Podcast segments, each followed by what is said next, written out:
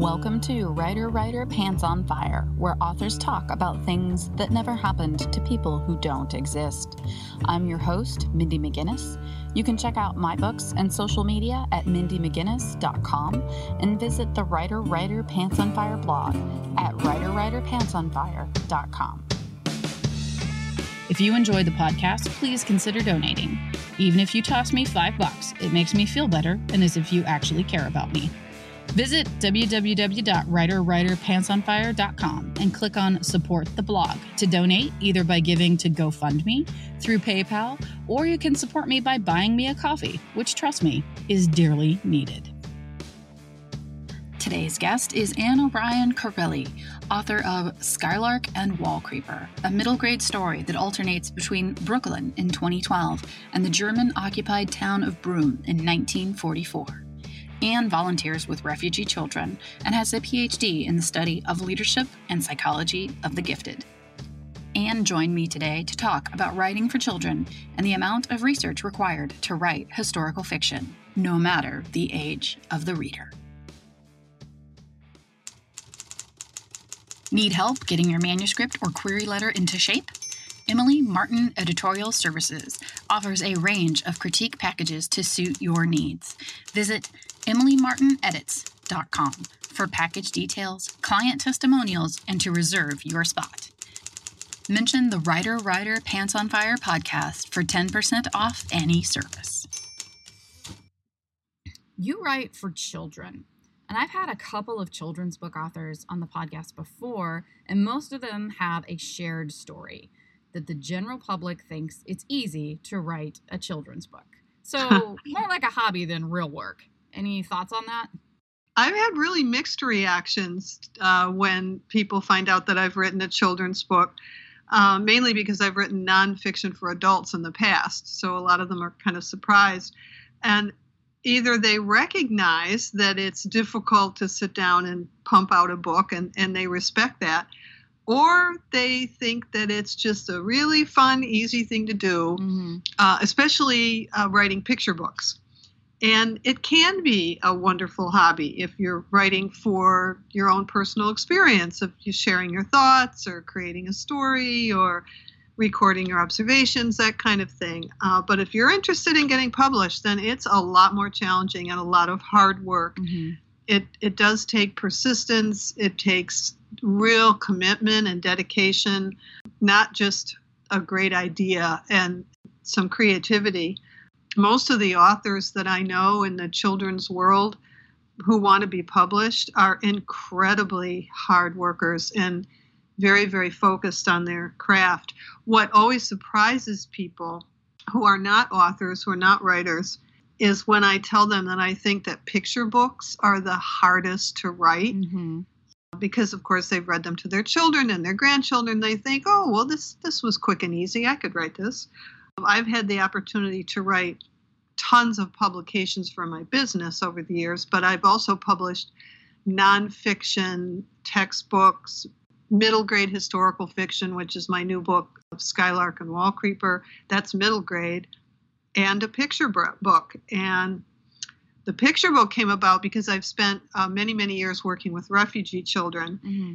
And I thought of a picture book idea for refugees and for the kids that are in their classrooms. And I thought, oh, well, this will be easy. I'll just write a picture book. So I'm going from writing a textbook to drafting a picture book. It's called Amina's New Friends. Mm-hmm. And boy, did I learn the hard way. it takes several rewrites and lots and lots of feedback to get it right. Very, very hard to do. Every word, every syllable counts in a picture book.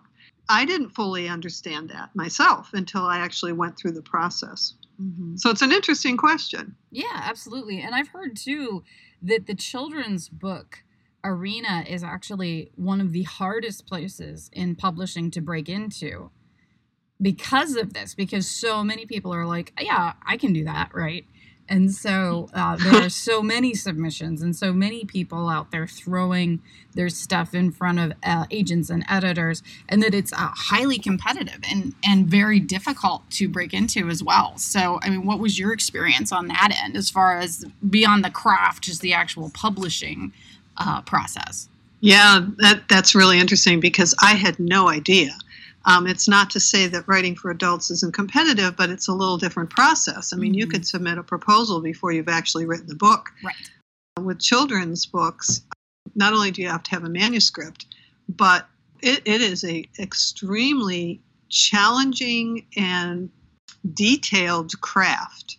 I don't mean formulaic, but there are some expectations about particular genres and the writing really has to be good and then of course the story has to be good and the character development and when i first realized how competitive it was was when i went to the SCBWI conference in New York City, mm-hmm. and there were thousands of people there, and a lot of them had manuscripts. And I, I sat next to an agent who was during one of the speakers was sitting she had a kindle and mm-hmm. she was swiping the queries that she was getting one by one by one. I mean it was it was you know right right right right oh left right right right right. It was fascinating watching her. Wow. And that's how many hundreds of queries she was getting a day. Wow. And she was making an instant decision based on the one or two sentences mm-hmm. about whether she wanted to read anything more, let alone look at the manuscript. That was a real eye opener for me. And I had a lot of ambivalence about why was I doing this? I was writing for fun, I was learning a lot, I was enhancing my craft. I would of course love to get the book in the hands of children, but I realized it's not so easy to do that. And it takes a while and it takes a while to get an agent or to get an editor's attention. And then it could you never know, a lot of it's serendipity it's very competitive. And I've heard a number of people at these conferences and writing workshops talk about how naive they were in mm-hmm. thinking that just because they read to their children at night doesn't mean they can turn around and write a book. Similarly, it's interesting to me when I talk to parents or grandparents, even that read to their children, going in another direction as far as creativity, they may not think that they can write a children's book or a chapter book or whatever the case may be, but they think that because their children love to be read to, they're like, I think I can be an audiobook narrator. And I'm like, no, no, you can't. It's like, I mean, that's cool that you want to try and by all means go for it. But like that is an actual art. Those are, those are professional trained actors that yeah. are doing those audiobooks. And it's not just you have a pleasant speaking voice or you have good inflection. It's not just reading a book, it's a performance and just because your grandchild's enjoying you doesn't mean that it's something that you can do for a living. I had an interesting experience with that. Uh, as I said, I've worked with refugees, and I did a number of uh, movies um, interviewing refugee kids and interviewing their parents, and they were basically uh, talking about what it's like to come to America. And, mm-hmm. and so I was working with a film company, and they had a studio. So I said, I wonder if I could read some children's books and then I could, you know, give those out to refugee kids when they arrive. And they said, sure. I mean, I wasn't doing it to earn any money. I right. just thought I would try it. This was very serious studio recording. Mm-hmm. When I played it back, of course, everybody's always surprised at their own voice. Yeah. But they told me that I had a little catch in my voice that no one has ever commented on. I certainly have never noticed it, but it was picked up mm-hmm. by the audio. I mean, it picks up every little nuance. Yep. And it ruled me out immediately for being able to do anything professional because it wasn't it wasn't a speech problem. It's just the way I talk. Yeah. There's a lot of assumptions, and sometimes I just have to smile when people look at the book and they say, "Oh, this must have been fun," and it was, mm-hmm. but it's a lot more complicated and a lot harder than that. Absolutely. Yeah, fun is part of it, but like maybe 20%, maybe 15 and 85 is work and effort. Yeah. Yeah. And then the post publication part, I had no idea mm-hmm. uh, was so rigorous in terms of participating in the marketing of the book. Oh, absolutely. I'd heard about it, but I hadn't, you know, now that I'm living it, it's a it's a profession and you have to really take it seriously. Yeah, absolutely. We're not just writers anymore. We're also marketers. Yes. Yeah, we're we're not in our ivory tower with a typewriter. that's that's not Yeah. happening. I know. Thinking up great ideas and then writing them down and handing them in. It Right. doesn't work that way no, at all. No, it is and the no thing that's the also case. interesting that I learned early on was I could get lots and lots of positive feedback, and some of it critical but helpful feedback from a small critique group. And I had a couple of editors that I know who were willing to read things. I had a couple people outside my genre who gave a cold read. So I asked for a lot, lot of people to not only read the book as a story, but I had a curator of a museum read for historical accuracy. I mean. I had a lot of players involved, and all of them were saying to me, "Oh, you know, if you fix this or you fix that, it'll be great. It's good. You got to get this book out there." And so I had a lot of positive feedback. When I started submitting it originally to editors before I got my agent, I would get something back and they were nice, they were very kind, but they would say, Well, you probably should have done this, Hmm. or I would have preferred this. And that's when I realized how subjective the critiques are from Uh-huh. editors and from agents. They're looking for very specific things. They know what the market is. They're very acutely aware of what is of interest in the field, but they also have their own personal views about what they like to read right. it's a lot of work to ferret out the individual or the editors who are going to connect with what you are writing. And I was very lucky to get an agent who got it and understood. Mhm. Um, and she's been wonderful, but boy, that took a while. yeah. How long did it take you? How long were you querying? Well, it's funny because somebody was asking me that the other day. I remember when I did the first draft of Skylark and Wallcreeper was right after Hurricane Sandy. Oh wow. but it was way different. And Mhm. I sat down. I'm a pantser, so I tend to just write. And I didn't even know I was going to write a children's book. I had, you know, done the picture book, but I didn't know I was going to write this as middle grade. And I started writing and writing and writing because I had just finished interviewing a nurse in New York City who had helped to evacuate her patients from her nursing home Mm. during Hurricane Sandy. I was writing something for her Mhm. and she told me her story and i thought oh this would be a great book so i started writing and writing and writing and writing and i finished it and then it was almost a year later that it was finely tuned and the french resistance was folded in because that's a real interest of mine Mhm. and then it was another six nine months before i started to actually hear back Mhm. from editors i mean that's how long it takes Mhm. and and they were you know they either passed or they asked for a revision so i had to do revisions and then eventually carrie uh, Pestritto was my agent she saw it and that was serendipity she signed and then of course she then had to send it out to get editors to look at it Mhm. and keep prodding them. And then finally, Little Bee decided that they were going to publish it. So a lot of it is not really about the writing of the book and how long it takes to write a book. I just wrote a book, uh, another one that I just finished. It took me three months to write it. It's been in my head, Mhm. but I know it's going to take a couple of years minimum to get maybe get it on a shelf. Yep. It's Absolutely. a very, very long process. Very long process. Coming up, using incubation and your subconscious to think your way around the sticky spots in your manuscript. Witness the opioid epidemic through the eyes of a high school softball star. Kirkus calls Heroine, a cautionary tale that exposes the danger of prescription medications by humanizing one victim of America's current epidemic. Heroine by Mindy McGinnis. So you mentioned that you met with a curator of a historical museum, which leads me to my next question. You're writing children's books, but they are historical. So you're doing I'm assuming a lot more research than your average reader probably guesses.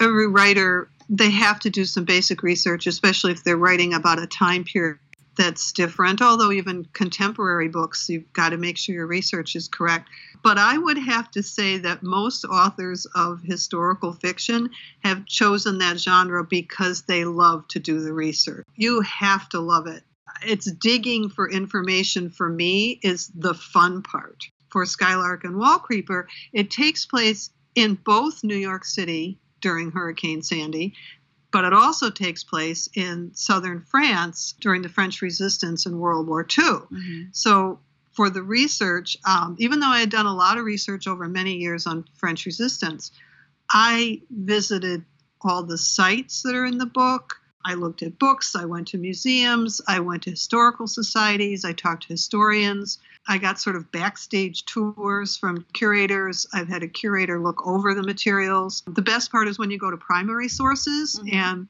I just really want to make sure they're accurate because you can't, as we know, can't really rely on some of the books or the textbooks. Right. I read diaries and I looked at old maps, which I love. And I was walking through battle reports and ration books and old letters and some of the old underground French resistance newspapers. I have a modicum of French, um, which has faded over the years, but I was able to sort of translate those. And of course, a lot of things now are online Mm-hmm. but a lot of times you have to you know you have to find a library that has something and go to it and they'll dig it out and you can look at it. You know you have to research things that a lot of people don't think about. What was the weather? What was the clothing? What was the Mhm. food? What were the snacks that they ate? How did they cook something? Slang language uh, some of the games the children played what tools did they have? I mean there's all those details and you have to make sure that you get it right because it really throws readers if something is not of the time period or isn't something that a particular group of people would use, Mm-hmm. especially if they're well versed in the history. It stops them cold when they see that there's a problem. I can give you an example of this. A friend of mine was telling me this the other day. She is a an appraiser of antique quilts Mhm. okay so she knows all about fabric color design all of that in different time periods. So she was watching the movie lincoln and towards the end there's a very very power, powerful scene and the dialogue is really important and all she could do was focus on a quilt that was on the back of a rocking chair. And she's studying the colors and the pattern and she was very pleased to see that it was all correct for the time period. It definitely would have been in Lincoln's office. Viewers or readers, they like to feel confident that you got it right, Mhm. that, that your details are correct. Yeah, I'm- I'm that way with farming. Whenever I'm watching a movie, and people that make movies generally know nothing about farming, so right. it's usually wrong. Right. So it's like anytime anything is set on a farm and an actor is doing something that they think a farmer would be doing, I'm just like, nope, that's that's that's uh, completely wrong. I know what you mean, and it's interesting. You're talking about the level of detail, and you're talking about things like clothing and food.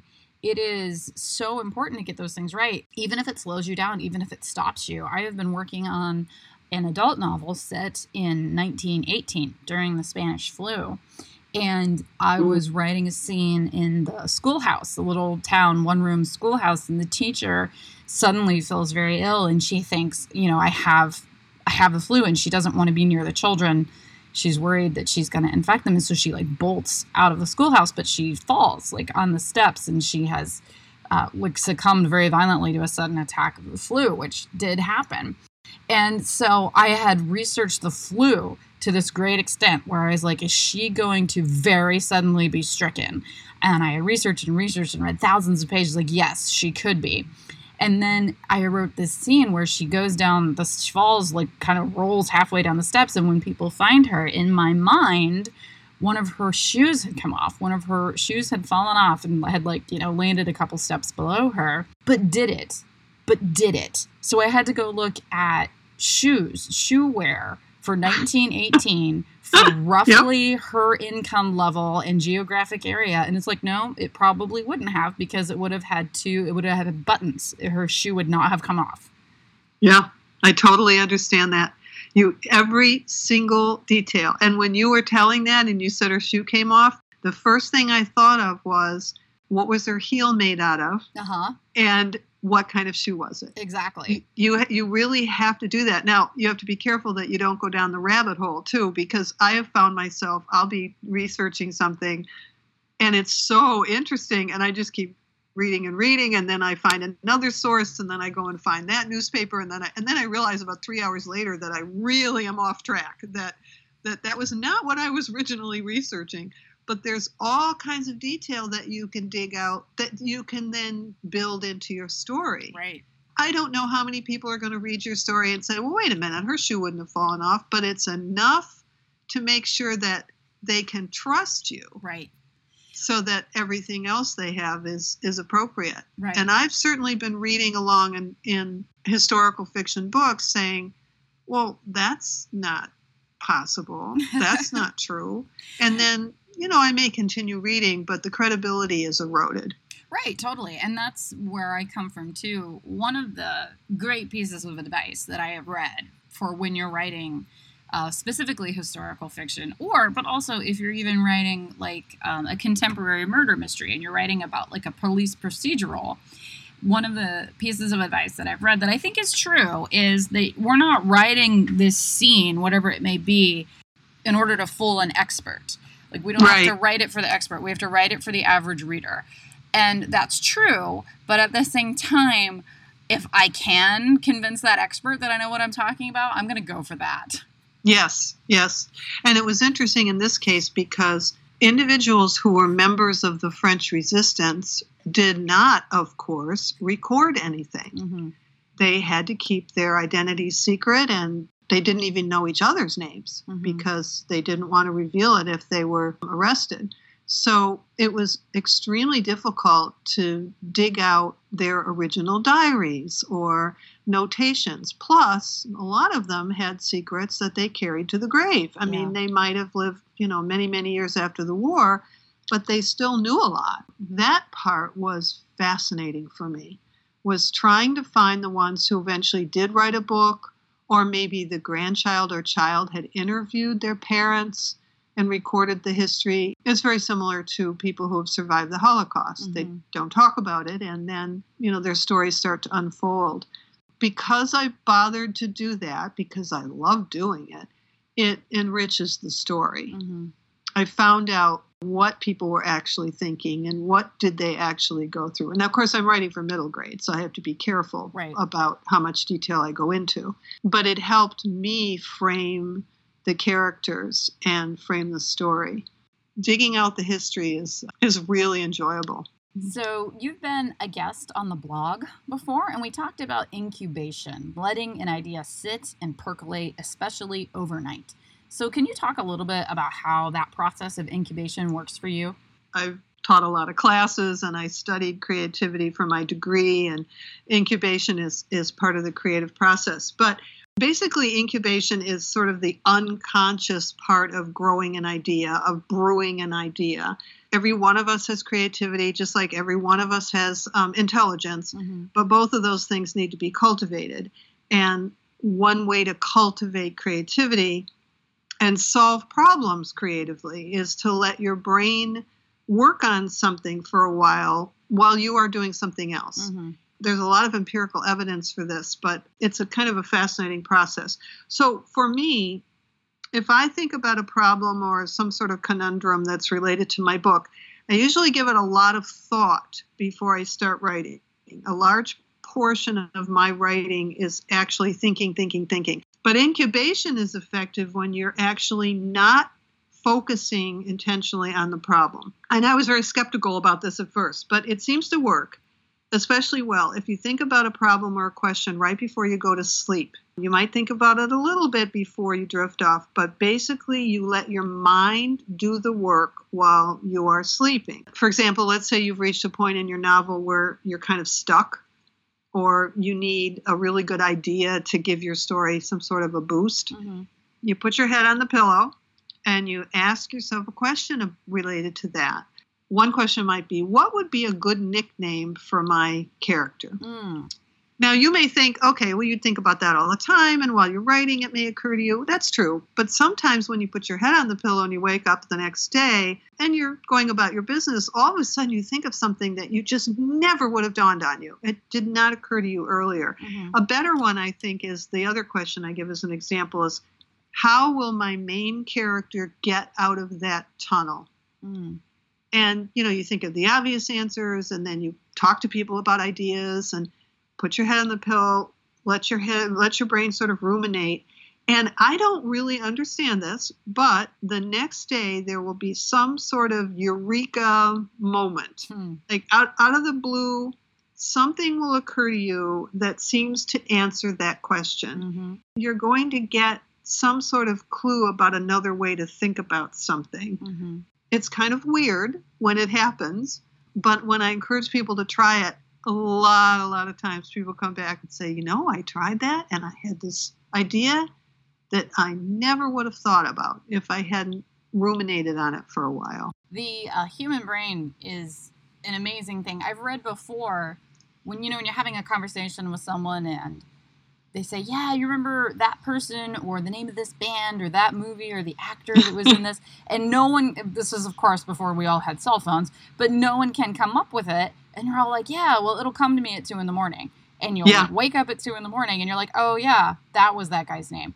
And the reason Yeah, I've had many happens- conversations where we'll a group of us will be talking, nobody can think of the name, and 20 minutes later we're all into a completely different topic, and someone will shout the name out Yep. because it, it's been in the recesses of the brain, but it's sort of worked itself forward. Yeah. And you know, the creative process is, I mean, it, the whole creative process is absolutely fascinating to me, and how the different parts of the brain uh, work together. But this one, I really thought, oh, come on, you know, how can that really work? And I just kept trying it. And of course, what they tell a lot of students is right before you go to sleep before a test, assuming you can fall asleep, right. think through what you want to make sure you remember hmm that's the same thing with this. You say, okay, here's my question, and you articulate it, and then try to go to sleep. And the thing is, if you have difficulty falling asleep because you're ruminating, you know, you're going on over and over about something, for some reason, this also helps you sort of take you off the hook. And you say, okay, my brain's working on this. I can go to sleep now. Yeah, yeah. And it sounds working in the simplistic, but it's pretty remarkable how it works. I can point to things in my manuscripts that occurred to me as a result of that process, Mhm. at least emerged from that process. Very interesting stuff. Yeah, the brain is fascinating, and I think all of that idea of background work, where it is it's doing the job, even though you may not be consciously aware of all of those synapses firing. Like it's doing the deep work, and it's going to get it done. You just have to wait for it to return that answer back to your forefront, to your conscious thought. Yeah, and it, and when I'm deeply immersed in writing, either writing a story or revising my books, so my brain has really been absorbed with the topic. I mean, I look up and it's suddenly five o'clock, you know, and I've been sitting there all day. That's when I realize that it, something will occur to me a couple days later that I hadn't thought of. Mm-hmm. Somebody asked me for another book. One of the characters managed to get from point A to point B, and I had really worked hard to figure out how was she going to get from A to B given the time period. And then somebody asked me, "Well, how did you come up with that?" And I laughed because I had an original plan. I worked it all out, and I would, was thinking and thinking and thinking about it while I was writing for a couple days. And by the third day, I thought, you know, it's like your your character with the shoe. I knew there was something wrong with it, Mm-hmm. and my brain was kept saying, "Eh, go back and look at that." mm-hmm. and I found a flaw that made it so that it was not feasible. You think that writing this is all easy. People think you just, you know, sort of flow it out and all falls into place. But you have to watch for every single line Mhm. and make sure that it's feasible or it's at least a unique way of doing something and a unique story, and yet still people are going to buy it Yeah. uh, I don't mean cash, I mean Right. actually accept it. A lot of that is because you've been mulling the whole time and thinking it through.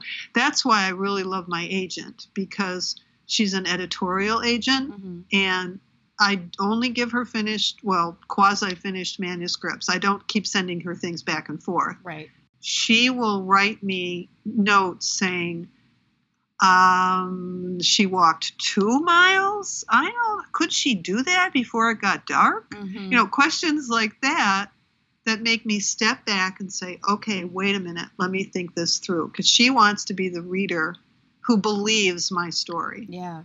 And I appreciate that. And I encourage anybody to find critique groups, writing partners who will do that for you, Mhm. who will question you. Yeah, not just be complimentary. Compliments do not make you a better writer. That is absolutely true. Absolutely true. It may make you feel good for a while, but it's not the way to do it. You're not going to grow. Absolutely not. You also mentioned when we talked before on the blog that you have a trunked novel tucked away. So you I know we all do, that's for sure. And I was wondering about the age category for those. Do you plan on writing for different age groups at any point in the future?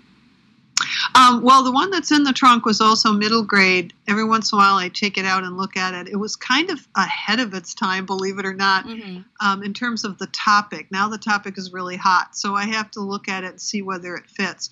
I've written additional picture books, but they're for older children, ages four through four through 6 Mm-hmm. and I'm working on one now. My agent has a couple of them, but I really love writing middle grade for Mhm. that sort of ages 8 to 14. That age to me is really kind of a mixture of openness and a little bit of naivete Yeah. and innocence, and yet, especially in like around sixth, seventh grade when they come back mid year and they're completely different people because they've grown up a little bit and Yeah. hormones have kicked in Yeah. but they have this sort of mixture of this innocence and yet they're very wise Yeah. and they're very observant and they're they're sometimes cranky but a lot of times they're hurting they're sort of figuring out how to navigate the world they're suddenly looking up and saying oh you know this is up to me Mm-hmm. they're very often very self-reliant Mm-hmm. I love aiming in at that particular population. Today, there are just so many kids who cope with so many things. Mm-hmm. And I appreciate the fact that middle grade novels are now acknowledging the reality of these kids' lives. Yeah, absolutely. Uh, it's really away it's quite impressive because it's changed quickly over the years. I mean, they're still providing opportunities. There's a lot of good storytelling. There's a lot of fantasy, and Mhm. but the kids um, are more than ever seeing seeing characters solve a problem. They see hope, Mhm. which I, you know, really like to incorporate in my books. And I greatly, greatly admire people who can write YA, fantasy, or dystopian. I am very reality based, Mhm. and Mhm. you know, even though I write stories that are made up. Yeah. I like the whole notion of helping a middle grade kid think something through and not feel alone. Yeah. I think that's going to be my genre. I really do. Yeah, I think too with that age range because I was a librarian with uh, a wide range of ages for a long time, and I love the sense of curiosity. Underneath it is still that huge sense of wonder. Yeah. And yet they're remarkably sophisticated Yeah. too. Yeah. I'm mentoring a class now that I signed up to mentor, and I got assigned this group that's out in Illinois, and it's a class of, voracious readers. And I've been sort of feeding them books and Skyping with them, and I am just blown away. I mean, they're they're from all walks of life and all reading levels and all life experiences, and they're just like sponges Mm-hmm. and I don't worry so much about vocabulary. If they don't know what it means, they figure it out from context or they look it up. I'm so impressed. And yet, as you said, they're still kids. Mm-hmm. You know, they don't want to be too overwhelmed. They don't want things to be too harsh, Yeah. but they love, still love using their imagination. And at the same time, you can build their empathy and they're open to that Mm-hmm. many eons ago, I was a sixth grade teacher and a social studies teacher, and that population has always really appealed to me because they're kind of an enigma, Yeah, uh, they are. but they're fun to write for. Yeah, it's a great age group. All right, so last thing, tell us where listeners can find you online. I'm pretty active on Twitter with a lot of writers and librarians and teachers, and that's at AOBC, Mm-hmm. as in Anne O'Brien Carelli, AOBC. And then Instagram is Anne dot o dot Carelli. I have a website, which is my name, AnneO'BrienCarelli.com.